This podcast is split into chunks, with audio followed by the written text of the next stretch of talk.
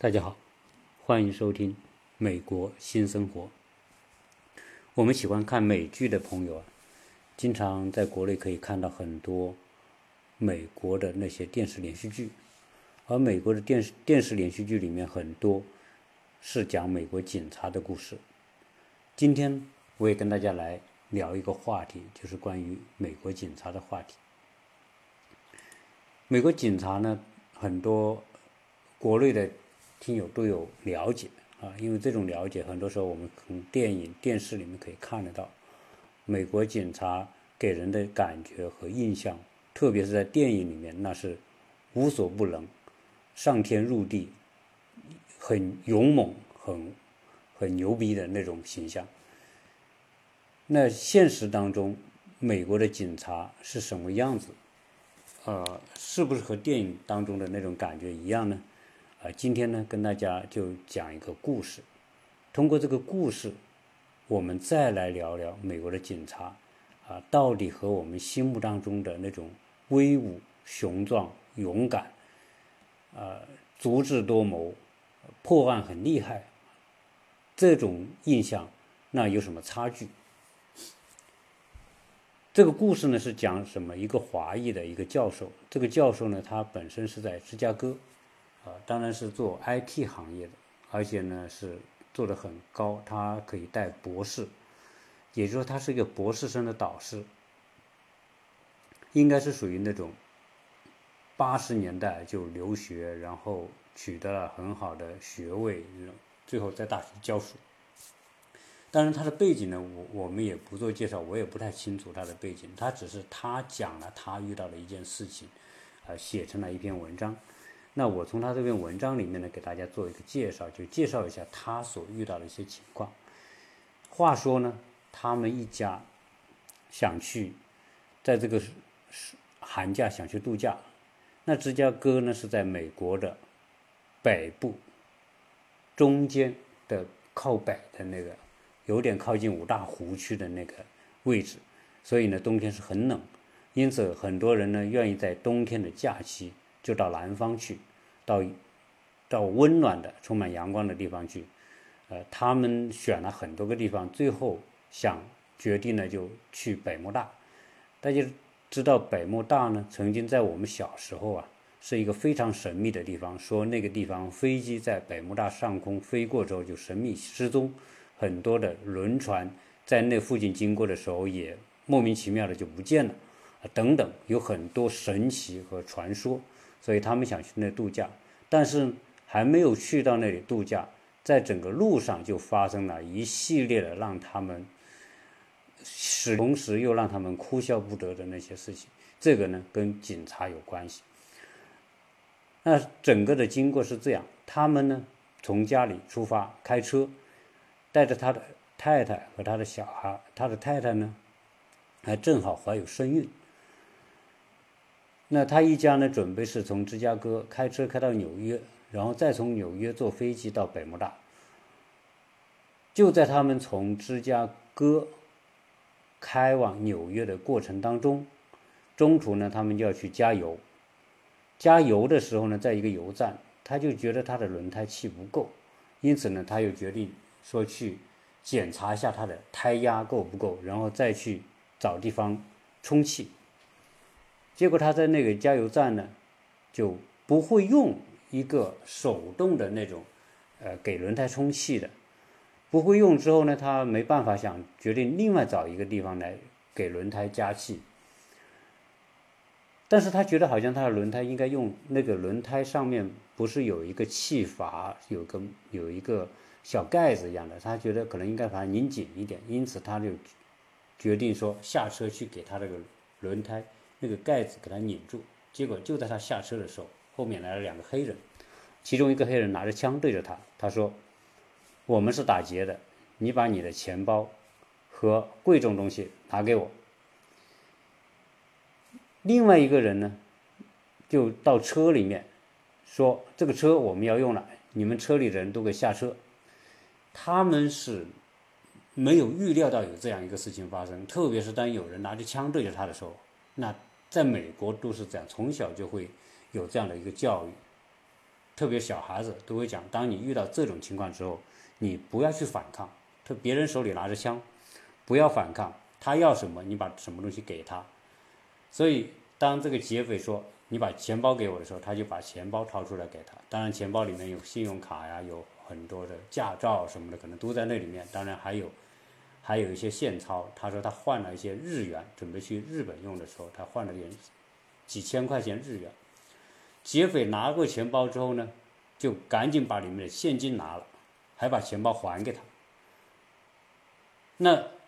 车里面的人，他的太太、小孩什么就被赶下车。但是在赶下车的这一瞬间，他太太做了一件事情，就是拿了一条围巾，顺手把原本放在车里的手机顺手拿了。当然，那个劫匪没看到，他拿把手机拿就下了车。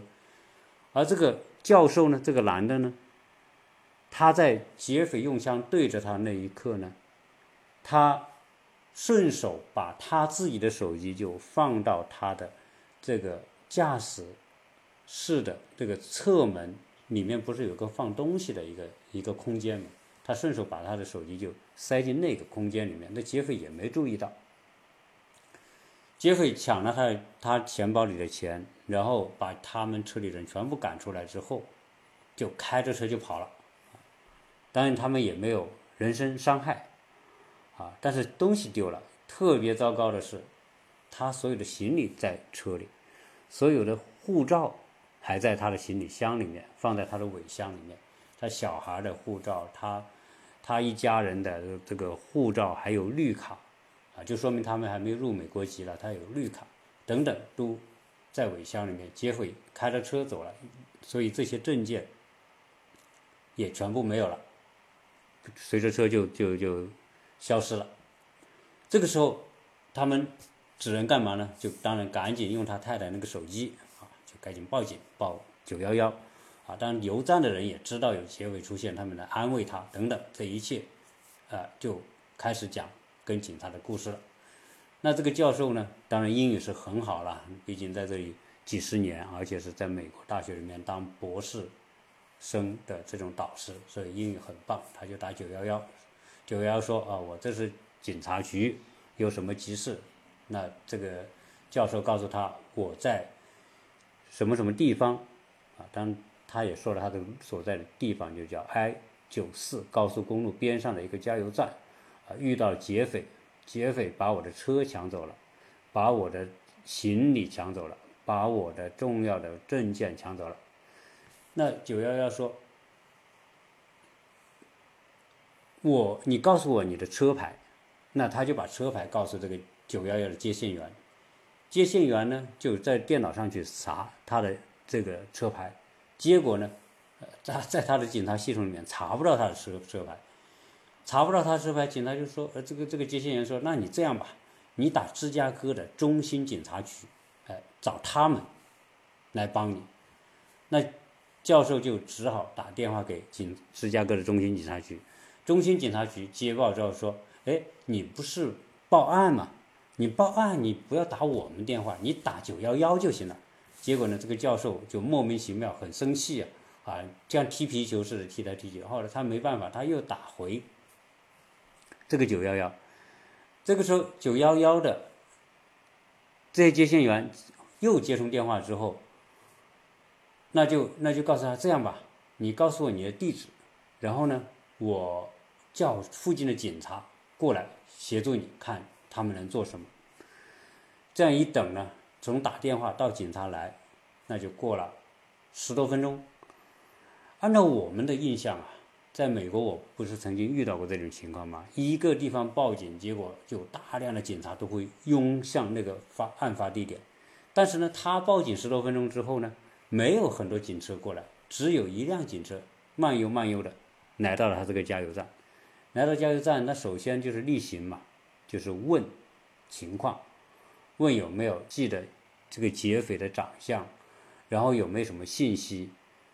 那他就只能把这个经过。跟这个警察做报告，警察说：“哦，我知道你的口口述口供之后呢，我回去做报告，到时候呢，你再到警察局去去拿这个报告。”就这么一个简单的过程，然后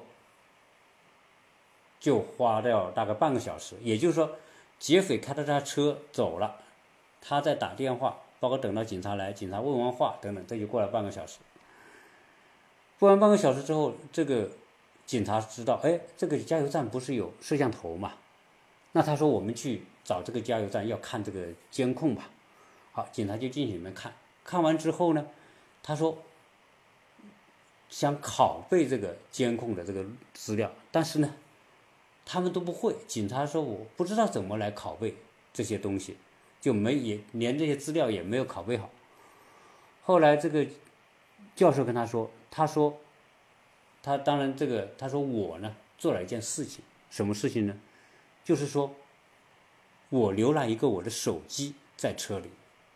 这个手机应该可以跟踪到这个车的去向，哎，警察一听，哦，终于有线索了啊！因为，呃，只是听他说嘛。那现在你说你有手机在那里，那手机现在有个功能就是查找丢失手机，实际上是有个定位功能。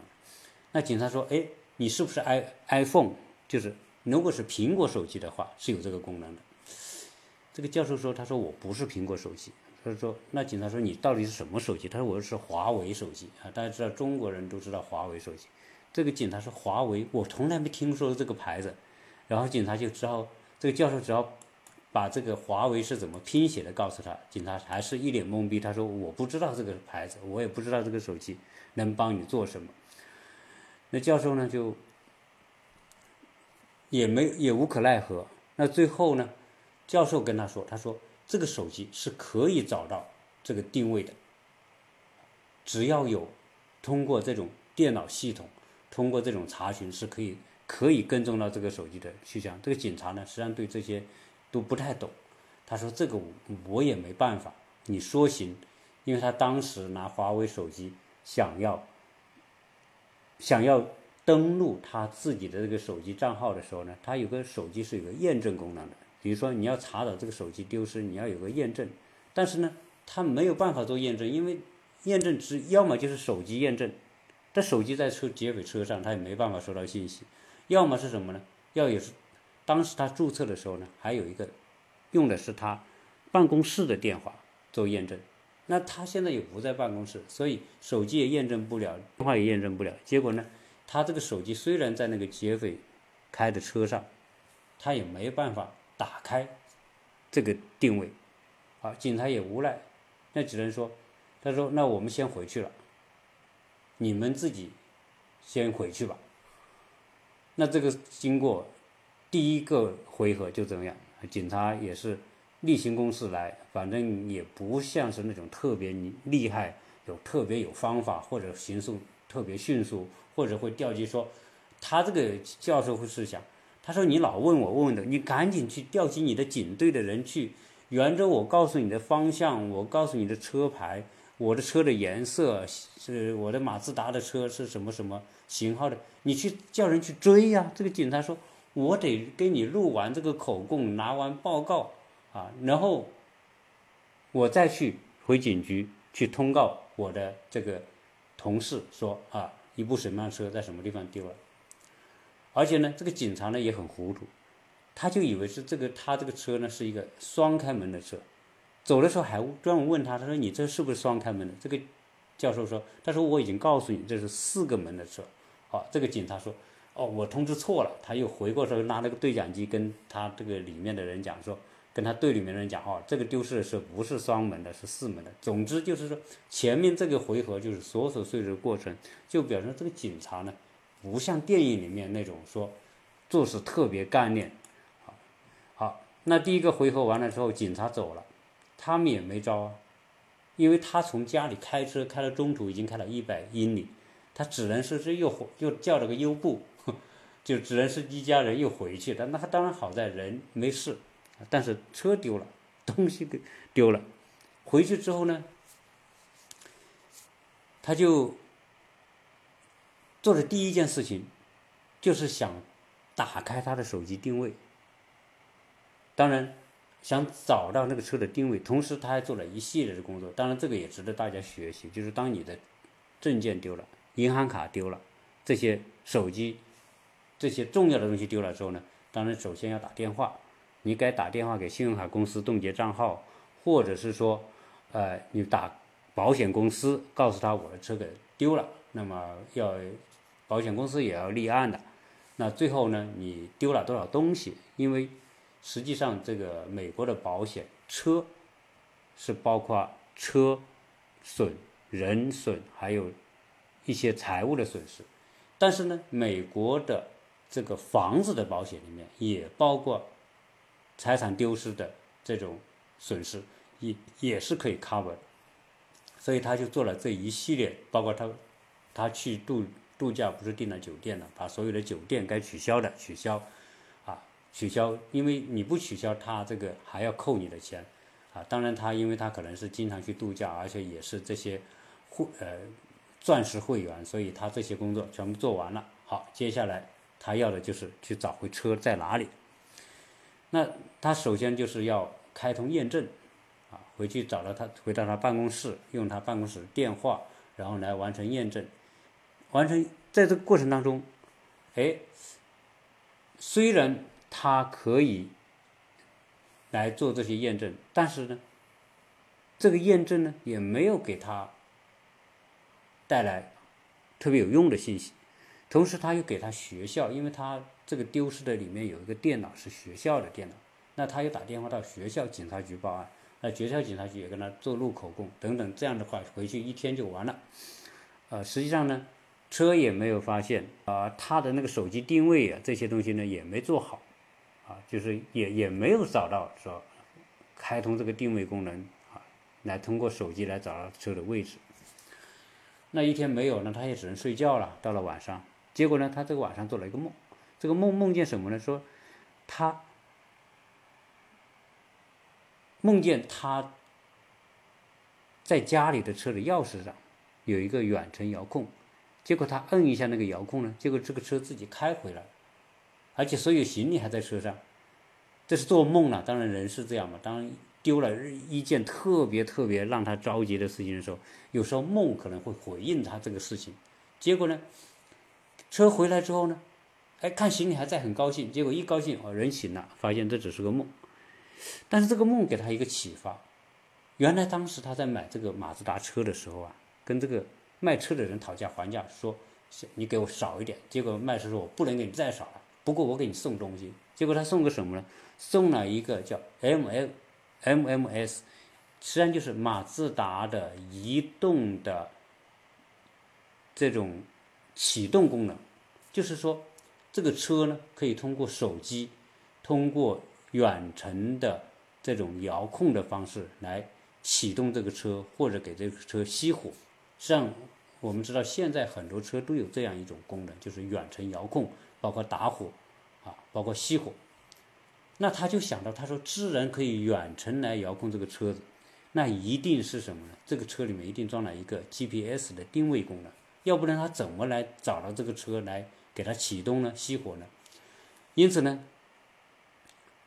他就打电话了，呃，打开电脑来搜这个马自达车给他配的这个 M M M S M M S 功能。那他。当然，他基基于技术上，我就不讲。他最后呢，他真的打开了他这个这个 M M S 这个功能，但是呢，又无法连上，连不上线。后来他打电话到这个公司，啊，公司才告诉他说：“哎，因为你欠费了，这个 M S M M S 功能是一年一交费的，你欠费了，所以你现在登不上去。”那他说：“那我现在赶紧。”交钱重新注册行不行？他说可以。那他又重新注册他这个远程遥控功能之后，真的登上去。登上去了之后，就出现了一个奇迹。什么奇迹呢？就是说，在他的这个软件，就是这个 MMS 这个远程遥控的 APP 的这个界面里面呢，出现了一个一个画面，就是实际上这它还不是地图，这个画面呢。就显示出什么呢？知道他的车一个红点，就是说知道他的车的这个位置在哪里。这就是这个车载的这个 GPS 给给这个软件啊带来的一个定位。那他就知道说，哦，这个这个车最少来说，在他这个 P A P P 上已经出现了，离他距离有多远呢？有八十一英里，而且他这个 A P P 上显示了这个距离，但是呢，没有定位，就是它不是在出现地图上，它是一个茫茫的一一个我们像类似于那个一个一个屏幕，没有地图的屏幕上，就是有一个亮点。那一个是他的车，他的人的手机的位置，一个是车的位置，有两个点出现在这个屏幕上面，但是没有地图，所以他不知道这个车到底在什么位置，在什么地方。好，他得到这个信息，最少来说，他有这个信息了，接下来怎么办呢？那他就赶紧打电话给警察局，又打九幺幺，说我找到这个车了。这个信息了，这个车有个 GPS 功能，而且呢，在我的 A P 这个 A P P 上面呢，能够出现了这个车的这个信号，有一个点。他说你能不能派人来？结果警察以为说哦你在地图上有准确定位，教授说对不起没有，没有准确定位，就是有一个屏幕上有一个点。那警察说。但是我也没办法跟你满城去找啊，为这个点我怎么找的？我可能找不到。所以呢，他说如果你你有更准确的信息，你再告诉我吧。所以警察呢也也不愿意来。那警察不愿意来，他没办法呀。这个教授说：“那我自己想办法吧。”啊，反正警察靠不住，他觉得警察靠不住。从第一天打交道，他就觉得这个警察是办案是不是那么得力的。后来呢，他就第二天一早就起来。叫上他一个学生，他不是教授嘛，啊，他就下面带了很多的博士学生，他就叫了一个平时跟他关系很好的一个反应很机灵的学生，就跟他一起，可能应该是他这个学生有车了，就开着车跟他一起。他说：“你跟我去找一下我那个车。”那他们俩一起呢，就按照他这个手机屏幕上那个点的位置，但是他也不知道在哪里呢。然后他就估计这个车应该在芝加哥，因为芝加哥有大量的这种。区域呢是属于黑人居住区，因为这个两个劫匪不是黑人嘛，所以他说我们朝芝加哥的那个区域开，也就是说在芝加哥的南南郊那个方向开，那么他们就开，开的时候发现两个点呢，距离显示就越来越近，距离显示越近就说明它移动的方向和那个车的方向就是是是是对的，就是说它移动的方向是向车靠近的方向，因此呢。他们就一直沿着这个这个两个点，自然是靠近，他就一直往前开，结果开了大概八九十英里之后呢，哎，到了这个芝加哥的南郊，哎，他发现他这两个点已经越来越近了，近到什么程度呢？就是说，当他从下高速公路来到芝加哥南郊的时候，发现这两个点的距离从原来的八十多英里变得只有两英里。就说明他离那个车很近了，因为那个车呢，而且他可以通过他的这个手机定位来知道这个车是属于熄火状态还是属于在开动状态。结果他这个 A P P 显示，就手机定位显示呢，这个车是熄火的，是说明这个车在两英里之外的某一个地方，那他又只有继续开。结果他沿着周围一些公园、一些居住宅区继续往前开，结果开了一段时间之后，发现他的距离这两个点的距离又远了，从原来两英里又变得更远了。结果呢，他知道哦，这个方向不对，它只有两个点不停的靠近，说明它这个呃它的移动方向和车所在的位置是越来越近，啊，就是他就是通过这个方法来。来找他这个车的位置，结果呢，他就不停的找，但细节不讲。最后呢，他在一个破烂不堪的一个居民区，就说明当地是属于比较低收入的吧，啊，那个那种治安不好的区，他们还是很紧张的，因为这个治治安不好的区是不能去的，特别是你去到一些黑人区的话，那是很有危险的。啊，所以他们还制定了一些防范措施，怎么在这个区域里面不要再出现问题？毕竟还带了一个学生过来，啊，如果一旦出问题，那就是变成很大的问题。所以他们保持高度的警惕，如何来找这个车？最后呢，哦，他终于在一个地图上还没有显示的一个一个位置，发现他离这个车的位置只有两百两百英尺，也就是说非常非常近。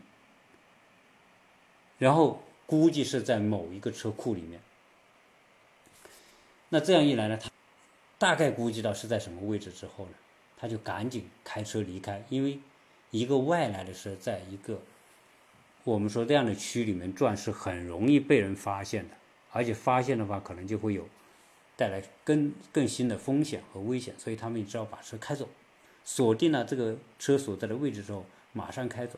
开走之后呢，走到躲到另外一条街上，这个开始打九幺幺，说我们找到那个车了。然后说，请你赶紧派警察过来。结果这个时候呢，警察真的说我们马上就过来。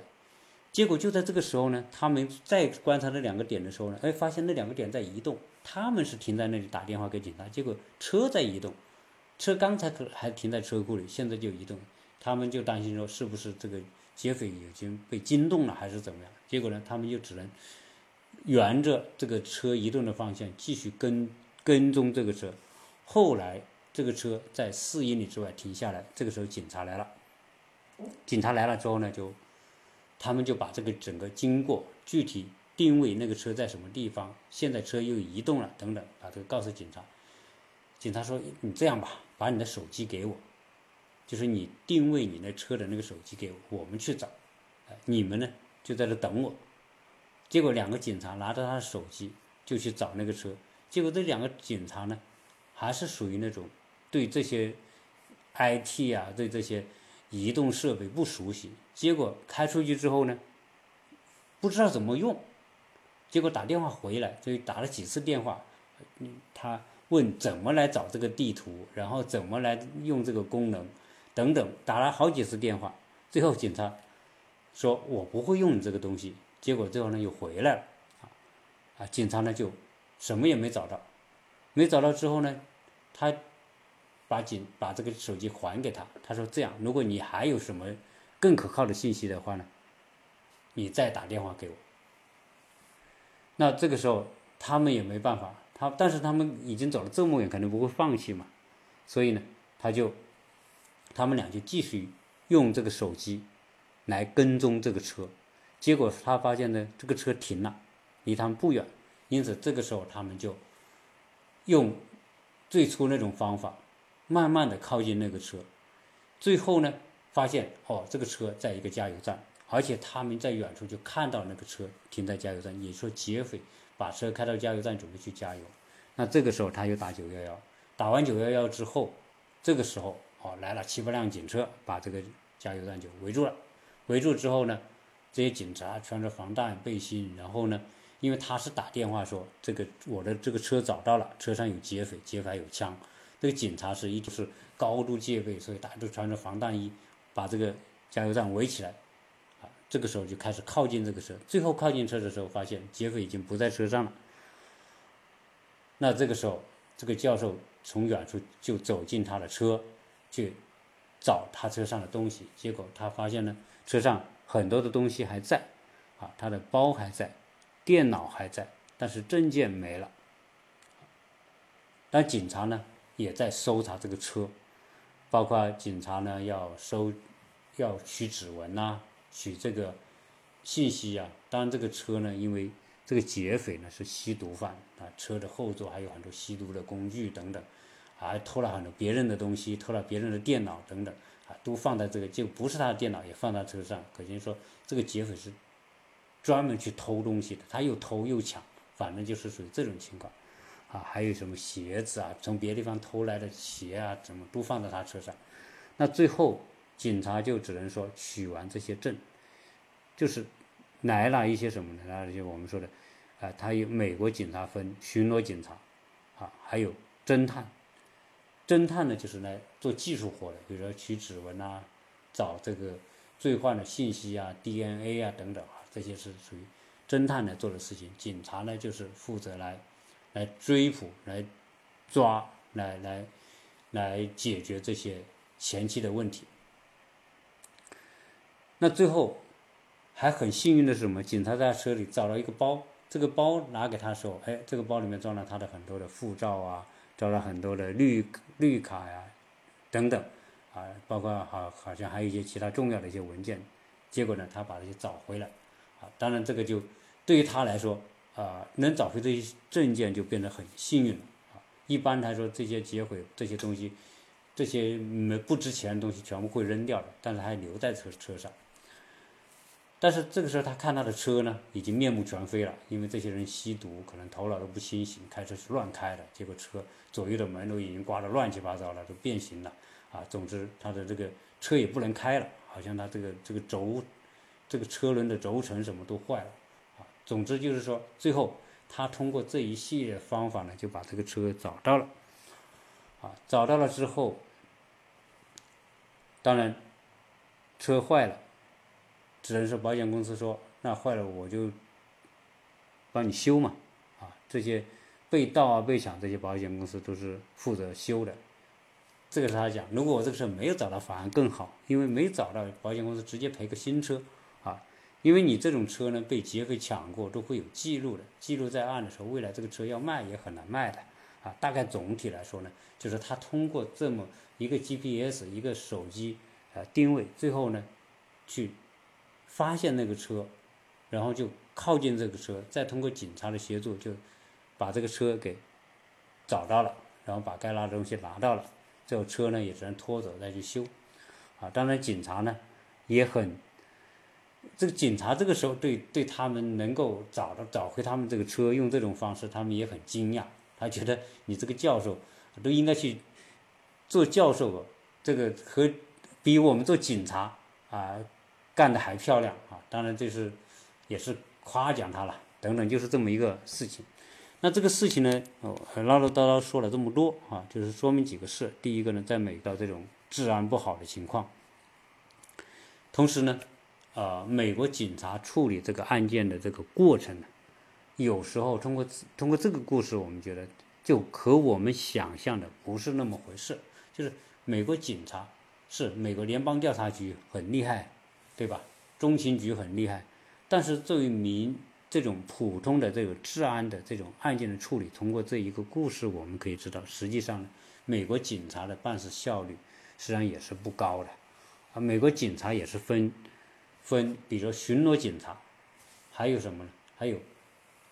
侦探、破案的，还有做技术工作的。美国警察还分联邦警察和地方警察等等，是所以当初。当然，美国警察有一点是好，就是他的巡逻警察，他美国嗯这种一线警察是不分警种的，就是不是说哦，交通警察是一类啊，有个交通警察局没有，美国就是警察局，警察呢这种巡逻警察或者设片区的这种警察呢是什么都管，啊，就管交通罚款他管啊，违章他罚他他管，然后呢你你罪犯报警啊他们管。然后呢，老百姓有什么需要协助，他们管，反正他们就属于那种打杂的啊，什么事情都干，这是我们说的这种区域的片区的警察。但是呢，从这种故事我们感觉呢，实际上美国警察做事，他的效率、风格、责任心各方面，都是和我们想象的有很大的距离啊，不是像电影里面说的那么牛逼。啊，那么神奇，或者是说责任心那么强，那你跟他提供的信息不不不不对，他就给你推脱，啊，一会儿说这个是你打中心警察局，然后进中心警察局你打九幺幺等等，啊，总之还是存在很多的问题。那通过这个事情呢，我们来回过头来讲，后来呢，我也专门啊，对警察的相关的情况做了一些了解。以及我们在这边，我自己不是也接触过嘛？因为出现一些被人追尾的情况，那么警察也来啊。警察呢，反正我觉得呢，他们总体来说呢，不是那么凶啊，但是呢，做事呢，也不是像我们电影里面看到的那么的认真。警察呢，这种职业在美国呢，啊，也是一个值得我们说一说的问题。啊，因为警察在美国呢有三亿支枪在民间，两亿支是手枪，所以现在美国警察的整体的素质啊，并不是那么的高。因原因是什么呢？原因是很多人年轻人已经不愿意当警察，特别是每次出现说这个警察被劫匪枪杀的情况之后呢，很多人都是年轻人是没兴趣去当，因为这个职业的风险和危险性太大。我不是也曾经看到一个警察在执行过程当中被枪杀之后，啊，举行警察的那种隆重的葬礼嘛，啊，等等，这就说明。在美国当警察还是啊风险特别大，同时呢，由于说很多年轻人不愿意当警察，现在警察局要招招聘是很难的，一个好条件好一点的大学，如果有学法律的，有学刑侦的，有学这些跟警察相关专业的，哦，这警局都会去一一窝蜂的去那边招人，但是呢，实际上能招来的人都不多。同时，美国警察呢，它又分三六九等啊，它分联邦警察，分地方警察，而警察呢也分一线的巡警，啊，破案的警察，以及警察，以及里面做技术维护的警察都不一样。而且呢，警在美国呢，美国的警察的待遇，总体来说呢，啊，也不会是想象的那么高，啊，很多地方警察，可能就是两三万块，两三万美元。啊，都有，好一点的城市可能是四五万美元。中间，美国警察的收入呢，中间水平大概是六万左右。一线警察的中间水平也只有三四万，所以它是还是差别很大。那这个这个收入啊，在美国是生活是很艰难的啊。如果你要是在城市里面，三四万你都你都很难弄的，把税啊各种。保险啊什么的交完之后就没钱了，所以很多时候为什么说美国人，你说这个几一年几万几万美金的这种收入，他们是存不下钱来的，啊，所以美国警察那种呢，就一线警察收入也不高。那我们也讲过，这个美国警察的收入来自于哪？来自地方税收嘛。那为什么那些低收入的这种住宅区？或者是说那种社区治安都不好呢，啊，这里面是有关系的。因为美国的收入，首先美国警察来自于什么？你要有钱。美国是个金钱社会，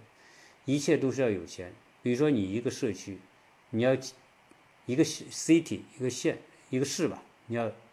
招警察，啊，警察的收入呢，整警察局的开支都来自于地方税收。其中很重要一块是房地产的税收，房地产税收支付学校、警察以及公共设施。但是如果是一些低收入区、社区或者一些贫困一点的区域，它就没有多少税可收。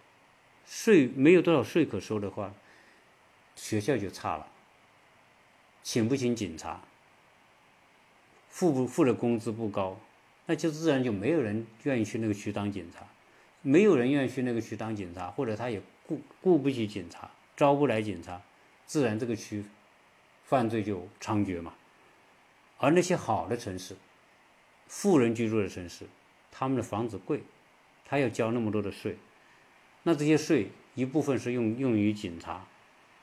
警察局和警察，当然那些富裕的地区的警察的待遇也好。警力也充沛，设备各方面都很先进等等，那自然那些罪犯就不敢去那些地方。所以在美国是分得很清楚，美国在很多区域罪犯是很犯罪是很猖獗的，但是有很多区域很好，啊，就是这个道理啊，因为一切还是由钱来决定。我刚才讲美国的收入，警察收入，联邦警察收入比地方警察收入高，联邦警察收入可能有十几万，一般的 FBI 的。刚进 FBI 就是大学生刚进被招进 FBI 可能是五六万，哎，一旦半年通过培训考核之后，那就七八万。主管什么？就是十几万，联邦警察一些主管以上的都是十几万，所以你看，有十几万收入的那些高阶警察，或者做技术的警察啊，他们可能也相对比较高，但是一线的巡逻警察收入都是比较低的，啊，那这样一来，风险都集中在他们身上，因为一线的巡警，他们面临了很多持枪的劫匪，所以他们危险特别大。所以现在我们也看到很多警察，这个素质下降。那为什么素质下降呢？一个是优秀的年轻人不愿意去当警察，高学历的人也不愿意去当警察。所以现在美国警察大量是什么？高中毕业，当然也有一些大学毕业、社区大学等等大学毕业的也有，但总归这是属于整体的素质来说，它不是那么偏高的。当然，美国警察呢？这个身体素质也不像我们看到的那么强壮。为什么？因为美国人的食品是很垃圾的，所以很多警察都是很胖的。加上他们巡逻啊，什么都是坐在车里。那你看他坐在车里，运动也少，然后每天吃的高热量、高脂肪的东西，啊，然后又是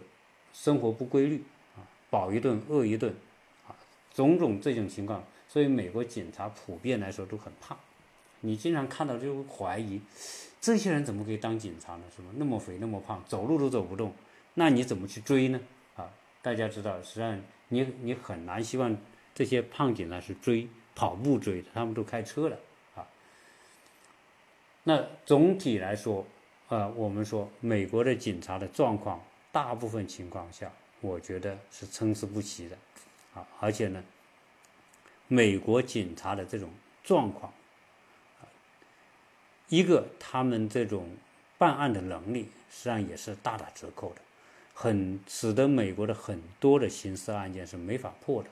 比如说抢劫呀、绑架呀、劫匪这种，它的破案率还不如我们中国的破案率高。当然，我可能中国的破案率也不也存在很多案没法破的情况，但是美国据统计有一半的案件是没法破的，就变成悬案，就挂在那个地方，所以很多人。干了这些，犯了这些罪之后，有很多人是不被抓住的。但是美国还有一个现象，就是美国呢是一个啊监狱特别多，然后监监狱里面人满为患的这种情况也很严重。呃，在洛杉矶我住的那个地方周边，我我就原路就经常看到有五六个监狱，那些监狱关着这些各种各样的罪犯。但是最后人满为患，因此很多轻罪就全部就放了，罚点款或者是，呃等等这种情况就就放了。所以在加州，为什么加州的治安，洛杉矶的治安会不那么好呢？就是因为这个关押的罪犯太多，监狱根本不够啊，所以很多重罪轻判，轻罪就不判的情况经常有。而且加州的法律里面规定。很多轻罪警察都不管的，比如抢劫，抢劫个三千几块钱，三好像是五千以内，警察都不会来出警的，啊，因为他的警力不够。现在美国各地的警察，特别大城市的警察，警力远远不够。那么警力不够的情况之下，现役的警察呢，就变得工作压力大。啊，所以这一切都构成今天美国的治安的状况和警察的这种工作的现状啊，它形成一种联动的关系。警察在整个的工作当中表现出不是特别有效和得力的情况之下，罪犯就变得更加猖獗，而且很多罪犯有枪的情况之下，警察自己为了自己的安全，他也不会那么。我们说的出生入死啊，那么那么啊，他也要防范自己的安全，所以很多时候警察是不是那么敢于去说去那些治安不好的地方啊？连警察自己都不怎么愿意去啊，那你别说普通的人。所以这个教授去找这个车的时候，当他们去到那个区的时候，那个警察跟他们告别的时候，还跟他讲，那个区这个你们千万不要随便靠近那个劫匪。那个家里面，因为这个教授说，我知道他家住了，你们派人去搜他吧。警察说，到时候我们我们会派人去搜，但是你你们你们自己不要去，因为你去可能会有生命危险。这就是美国的这种状况。我们经常啊，在洛杉矶的时候，我们经常听到各种各样的消息，特别是一些啊治安很糟糕的啊低收入区的那些社区的各种各样的犯罪状况，经常听到。那开发商如果要开发房子，肯定是不会去那些区域开发房子，因为那些区域开发房子，房子卖不掉，他一定要去。所以美国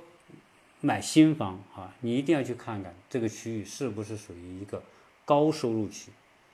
如果是高端社区，哎，房子就好卖，因为治安好，警察多，啊，警察收入高，啊。那如果是一些，那地价也不同了。那如果你是在那些低收入区，那地价很便宜，开发商也不敢去，因为房子盖了可能也卖不掉，就算盖起来了卖不掉，那他也不能赚钱，所以。就变成说那些像贫民窟一样的那些区域呢，它房子就破破烂烂，越破旧越没怨气，越没怨气就越破旧，啊，设施配套设施等等一切都跟不上，啊，但是在美国有一个现象，环是华人住的多的地方，一般都属于比较好的社区，啊，房价比较高，那相对而言呢，治安会比较好。当然，在美国还有一些更高收入的社区，不是华人区，是美国当地的富人区。就是说，这个区里面住的大部分是白人，高收入的白人。而那些区里面，那治安和警察力量更强啊，所以治安也会更好。大体上呢，啊，就是这样一种状况。所以，中国今天的这个故事哈，反正我知道今天的节目呢，一个呢就是。这个故事也比较琐碎，但是呢，我觉得还是有趣。最少说，这个这个教授，很多人都说这个教授很勇敢啊，当然也很有方法，很机智啊。通过自己的方式，能够把这个车找到，然后把自己的证件，把这个就是损失吧，该挽回的挽回损失啊。这个这种情况之下，那这个这个教授当然也很奇葩了。但叫一般的人，那肯定不会去做这个事，因为这个事实在太危险。啊那只能是东西丢了，警察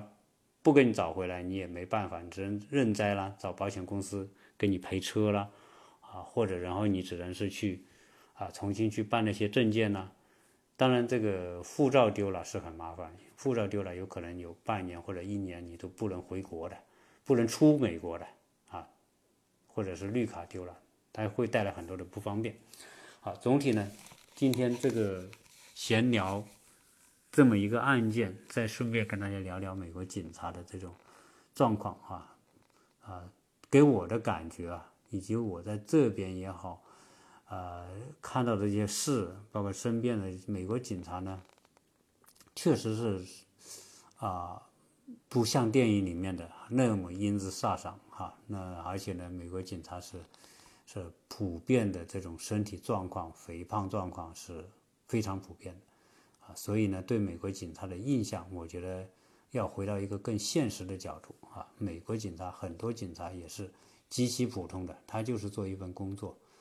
啊，他也不是那么像电影里面那么负责任啊，那么卖力啊。他能推的也推，啊，而且呢，美国警察他很多时候都是一个城市一个城市，他是协作并不好。啊，一个县与一个县也协作并并不好，所以导致什么呢？就是一个罪犯在一个城市犯案之后，他跑到另外一个城市犯案，他跑回自己自己那个城市的时候，那个犯案的那个城市的警察有时候他也不会到跑到这边来抓这些人的啊，因为这里面它有个分区治理的问题。因为什么？因为我只管和案件，我不能去管别的。凡是牵扯到要跨市或者跨县，他就要做很复杂的协调啊，这个也是导致很多的罪犯他会钻空子啊，跑到别的这个区域里面犯罪，罪干完坏事之后又跑回来这种情况啊，所以美国的治安有很多地方表现的不好啊，种种情况吧，反正这就是美国的一种现状啊，跟大家呢就闲聊这么多。啊，也是作为一种茶余饭后啊，希望大家呃从这方面可以呃对美国也有一些更真实的了解。好，谢谢大家收听。